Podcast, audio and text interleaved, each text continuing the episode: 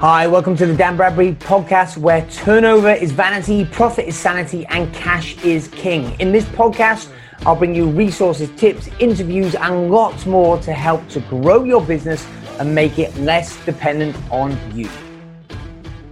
In recessionary times, the middle gets squeezed. What does that mean? So, in recessionary times, Generally, there's less money available, albeit right now it seems to be the most liquid recession in living memory. And when people are uncertain, so actually let's not talk about access to capital, when people are uncertain about the future, they're less likely to spend. But when they need to make a transaction, okay, sometimes people go, money's tight, I want the cheapest. So they negotiate harder, they cut out costs. So margins are squeezed. So customers may flood to the low cost providers, right? That makes sense. However, it's the middle that gets squeezed because actually, when people are unsure, they need to see, feel a greater, this is recession growth strategy number one, certainty of success. And what that means and how that shows up, or the strategy specifically, is they flood or move towards somebody that they're highly confident can get the result, a designated bona fide expert in producing that result.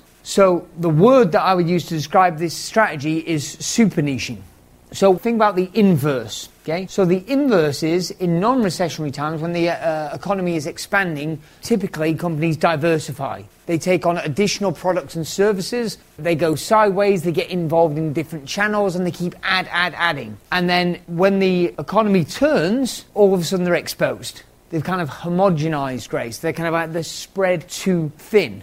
And if you're not top of mind, Jack Welch would say number one or number two in the industry, if you are not top of mind, absolutely this is what you do and you're top of mind for that marketplace, you're going to get your ass kicked. I've got um, investments and done a lot in the health and fitness space. There's basically only two fitness business models that do well. There's the low cost providers the PureGyms of this world where it's 15 or 20 quid a month and they just pile them high, but they've got their costs down because they've got gyms that basically aren't staffed. Right? It's got 24 7 video surveillance security measures. So the only reason they make profit is because they've got radical scale and centralized marketing. Right? It's the IKEA of the gym industry. Okay? That's one end. The other end is the uber premium stuff the premium kind of private personal training studios, kind of top end where either the elite athletes or the people with money that wish they were elite athletes will spend disproportionately their high disposable incomes to get the very best out of themselves. So, premium stuff. So, as this relates to you, what does this mean? Sometimes less is more. And actually, you'll make much more progress if you decide what you're going to cut off or what you're going to leave behind. This is perhaps the least comfortable of the three strategies. The other two, you go, oh, this feels nice and uplifting. So I, I did debate with myself, Will, whether I wanted to lead with this one, but it kind of works sequentially. I'd encourage you to think about what do most people do? If in doubt, look what everybody does and do the exact opposite, and you're more likely to succeed. Because most businesses are getting battered around by this recession unbelievably, and they're trying to hang on to everything. I'm not in favour of taking a massive risk and putting all your eggs in one basket. However, if it's in the right area, I'm in favour of focusing your energy. I'm in favour of saying, okay, this, this is where my success lies, not trying to do everything and spread myself thin. So, in the same sense, I put it to you that every single person in, in, the business world in the last 90, 120 days has gone, oh, don't need this cost, don't need this cost, cut this off, cut this off. In fact, has realized I can have less and still be as productive. I'm going to tell you as it relates to your product lines or types of customer you're serving. I put it to you if you cut off some of those things, just entertain. Is it possible that what remains will get much higher levels of results? So that is the first strategy. So what I want you to do, just to reflect and say, if that were true, how might that show up? A different way of thinking about this would be 80-20 rule on my business. Are there certain product lines or services? If I say, you know what, I'm going to stop either altogether or just stop focusing on the other areas and all my energy is going to go on to growing this one product line or customer type, how might that look? As certainty of success. So if somebody's doing the development, uh, or they're doing their first one or whatever, or they've had bad experiences that, they want to just know somebody can do the job well. probably most have been in a situation where they've had to choose between two things that were appeared the same on the surface, but one cost more than the other. And even though it seemed that the product or service was comparable, you chose the more expensive one. Why? You were after the certainty that they could drill the hole right, right, and you weren't confident that the cheaper provider you're going it's not going to be as good. So reputationally, if because birds of a feather flock together, if these developers are going right, who do you use? Who did you use? Oh yeah, oh, oh you had a great experience, Jill. Oh, okay, who did you? We used Derek. Fantastic.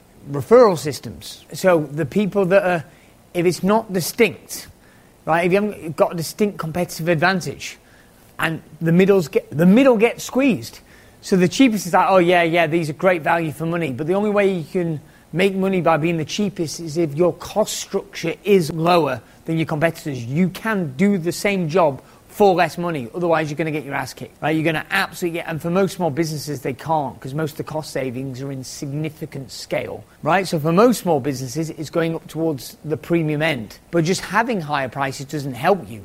It's if people are willing to pay the higher prices. And what I think sometimes we forget is actually people just go, Yep, I know you're going to do a great job. I've got confidence and I will happily pay the premium.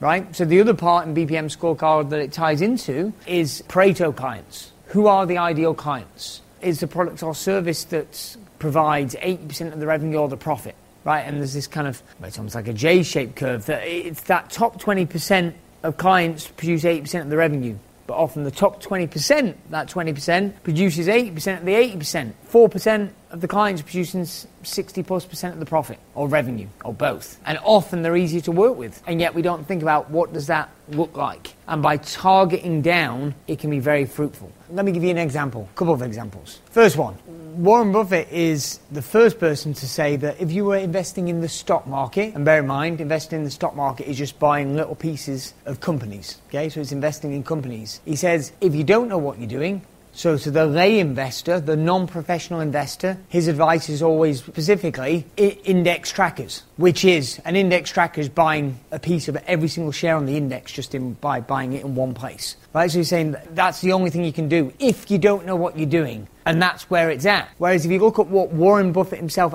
actually does, he's renowned for he can spend ages and not make any bets, just do the analysis and the analysis and the analysis. But then when he's happy that he's found the right one, he bets big. Don't get me wrong, it's still all relative. He doesn't like Berkshire Hathaway only invests in one company ever. That would be crazy. But in terms of proportion, he does enough analysis, and when you know what you're doing, he goes, "That's that is the company. That's the bet, and bet's wrong term. That is the trade." Focuses energy on that, and he'll get disproportionate reward. But the balance is okay.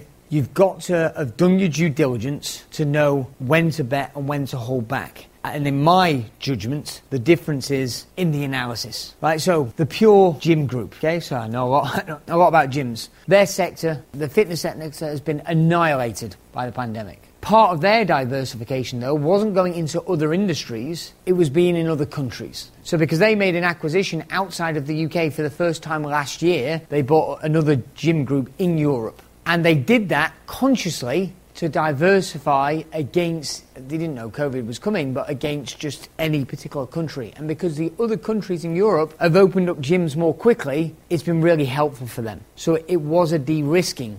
But de risking for them is not diversification, going, you know what, let's invest in hotels or tables because it's not their core competency. And the other, of course, de risk is just cash. Because if you try to de risk yourself by using your cash to buy lots of other things, and then you've got no cash reserve, the only thing that's killed any business in this pandemic has been running out of cash. The end.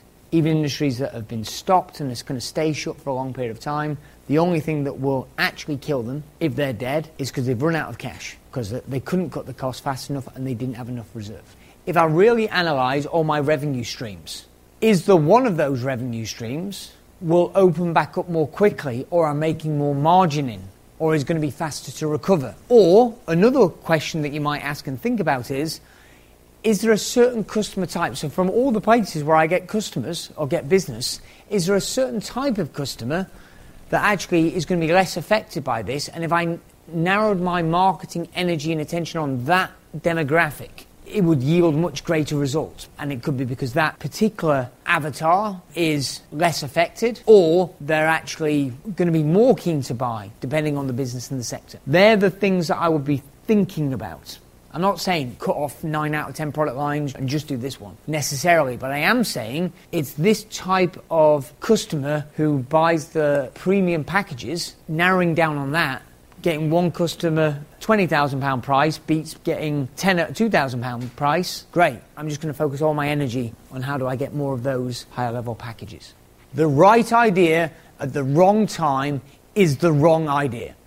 Every single product that currently being delivered has a lifespan. It will die. It will change form. And it's the businesses that fail to adapt that will get annihilated by what's going on, this recession. And it's the businesses that do adapt for what the market now wants are the ones that are going to triumph and have the fastest level of growth. Only every single time in every single recession in living memory. Hands down. Unarguable. Well, you can argue it, you just would be wrong training business. So if you're in training, you'll get this. If you're not, it, the analogy still fits. So if we go back five years, five years, every quarter, I'm doing a conference in London for, for between 500 and 1,000 people. Those big events, so said differently, the business back then had many millions more in revenue than it does today. Three million, I think, more in revenue but the business today makes more profit than the business did back then. Okay? Why? I had a belief that was just wrong. And my belief was I did these massive conferences, which are